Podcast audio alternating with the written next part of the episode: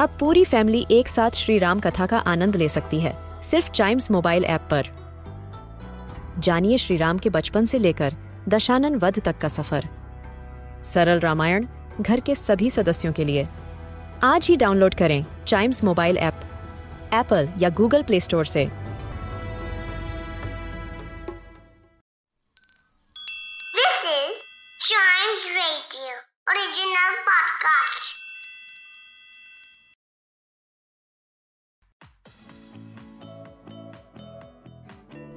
एक समय था जब हम एक दूसरे के घर जाने पर पतली पिन वाले चार्जर के बारे में पता करते थे। लेकिन अब देखिए ना, जाते ही सबसे पहला सवाल ये होता है, आपने वैक्सीन लगवा ली है? इंसान के वक्त और हालात कब बदल जाते हैं पता ही नहीं चलता। अब वैक्सीन की ज़रूरत आन पड़ी है तो वैक्सीन के बारे में बातें होती हैं। लेकिन वैक्सीन का इतिहास क्या है? क्या आपको इसके बारे में पता है कि कब पहली बार वैक्सीन का इस्तेमाल हुआ और कैसे और किन हालातों में वैक्सीन का आविष्कार हुआ। आइए इन्वेंटोपीडिया के आज के एपिसोड में वैक्सीन के आविष्कार के बारे में जानते हैं। वैक्सीन एक ऐसा उपाय जो इंसानों या जानवरों को कई तरह की घातक बीमारियों से इम्यून करता है। हाँ उसकी सुई से थोड़ा दर्द होता है, लेकिन वो थोड़ा सा दर्द हमें बहुत बड़े नुकसान से बचाता है। और हाल ही में हुई पैंडेमिक के चलते वैक्सीन की इंपॉर्टेंस हमारी लाइफ में काफ़ी बढ़ भी गई है।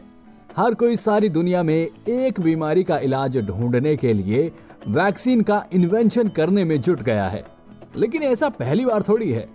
आज से लगभग 100 से 150 साल पहले भी इंसानों को कई बीमारियों ने घेरा और कई पैंडेमिक का सामना हम लोगों ने किया। और उस दौर में मेडिकल साइंस इतनी ज़्यादा तरक्की नहीं कर पाई थी। और ऐसे ही एक दौर था जब दुनिया में चेचक यानी कि चिकन पॉक्स नाम की बीमारी का आतंक मचा हुआ था। ये बीमारी कई सदियों से इंसानों को तंग करती आ रही थी और इसकी वजह से हमें काफ़ी जान का भी नुकसान उठाना पड़ा था। इसका इलाज तलाशने की काफ़ी सारी कोशिशें की गई। और ऐसे में पहली बार चिकन पॉक्स, यानी कि चेचक के टीके की खोज की गई। और दुनिया को पहली वैक्सीन मिली, जो हमारे शरीर में इंजेक्शन के ज़रिए से इंजेक्ट की जाती थी। जी हाँ, और इस आविष्कार का क्रेडिट ब्रिटिश चिकित्सक एडवर्ड जेनर को जाता है। और वो ऐसे पहले शख्स थे जिन्होंने पहली बार वैक्सीनेशन के ज़रिए से किसी बीमारी का सफल इलाज कर वैक्सीन का आविष्कार किया था और उनकी ये इन्वेंशन दुनिया भर के करोड़ों लोगों के लिए किसी वरदान से कम साबित नहीं हुई। एडवर्ड जेनर को स्कूल के दिनों से ही पढ़ने का बहुत शौक था और वो अक्सर कैप्टन कुक की लिखी किताबों और उनकी जमा की गई जानकारियों पर रिसर्च किया करते थे। एडवर्ड जेनर जब बड़े हुए तो उन्होंने पाया कि इंग्लैंड में चेचक की वजह से काफ़ी लोग बीमार हो रहे हैं। जिसके इलाज की तलाश उन्होंने शुरू कर दी और अपनी इस तलाश में उन्होंने पाया कि इंग्लैंड में एक मान्यता है कि जिस व्यक्ति को इंग्लैंड के अंदर काउ पॉक्स हो जाता है, उसे चेचक नहीं होता। मैं आपको बता दूँ कि काउपॉक्स एक ऐसी बीमारी है जिसका असर गायों के थन पर पड़ता है और ऐसी बीमार गायों का दूध अगर कोई इंसान निकालता था तो उसे काउपॉक्स हो जाता था, जिसकी वजह से इंसान के शरीर पर छोटी छोटी फुंसियाँ हो जाती थी, लेकिन उन्हें कोई ज़्यादा मुश्किल का सामना नहीं करना पड़ता था। और एक बार किसी को अगर काउपॉक्स हो जाता तो उसे फिर चेचक का खतरा भी नहीं रहता था। बस इसी शोध को आधार बनाते हुए एडवर्ड ने चेचक की दवाई बनाने का काम जारी किया और अपनी लैब में परीक्षण किया। परीक्षण करने के बाद एडवर्ड अपने गाँव लौट गए, जहाँ पर उन्होंने प्रैक्टिस करना शुरू कर दिया।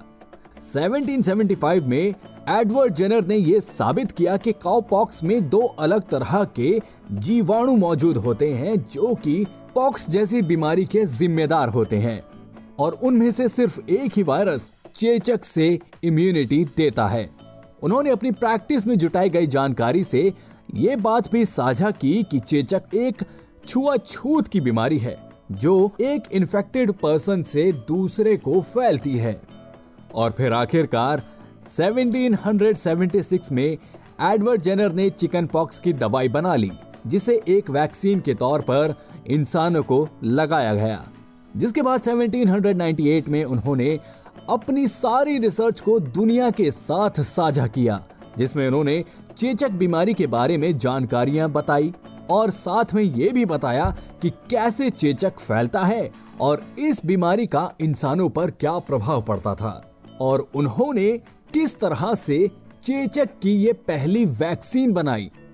चेचक की बीमारी इतनी ज़्यादा खतरनाक थी कि एडवर्ड जनर के वैक्सीन इन्वेंट करने के तुरंत बाद ही लोगों को वैक्सीनेशन शुरू कर दिया गया और अमेरिका में चेचक की वैक्सीन के लिए कानून तक बनाया गया और सबके लिए वैक्सीन लगाना अनिवार्य किया गया। और फिर आखिरकार 1799 में चेचक के टीके को सफल और सेफ़ माना गया और इस तरह से इस टीके को पूरी दुनिया में मान्यता मिल गई और वैक्सीन का इन्वेंशन हो गया। लेकिन ये पहली वैक्सीन के इन्वेंशन की कहानी थी, जो कि हमें आधुनिक दौर में मिलती है। पर ऐसा भी माना जाता है कि इंडिया में पहले भी वैक्सीन जैसे इलाज का उपयोग होता रहा है, जिसमें किसी बीमारी के थोड़े से अंश को इंसान के शरीर में डाला जाता और जिसके बाद शरीर अपने आप उस बीमारी से लड़कर इम्यूनिटी पैदा कर लेता। यही नहीं, चाइना और तुर्की में भी वैक्सीनेशन के कॉन्सेप्ट को बहुत अच्छे से समझा जा चुका था। लेकिन एडवर्ड जेनर को ही वैक्सीनेशन के इन्वेंशन का सारा क्रेडिट चाहता है। तो जी, ये थी वैक्सीनेशन के इन्वेंशन की कहानी। उम्मीद करता हूँ कि आपको वैक्सीनेशन के बारे में ये जानकारी पसंद आई होगी।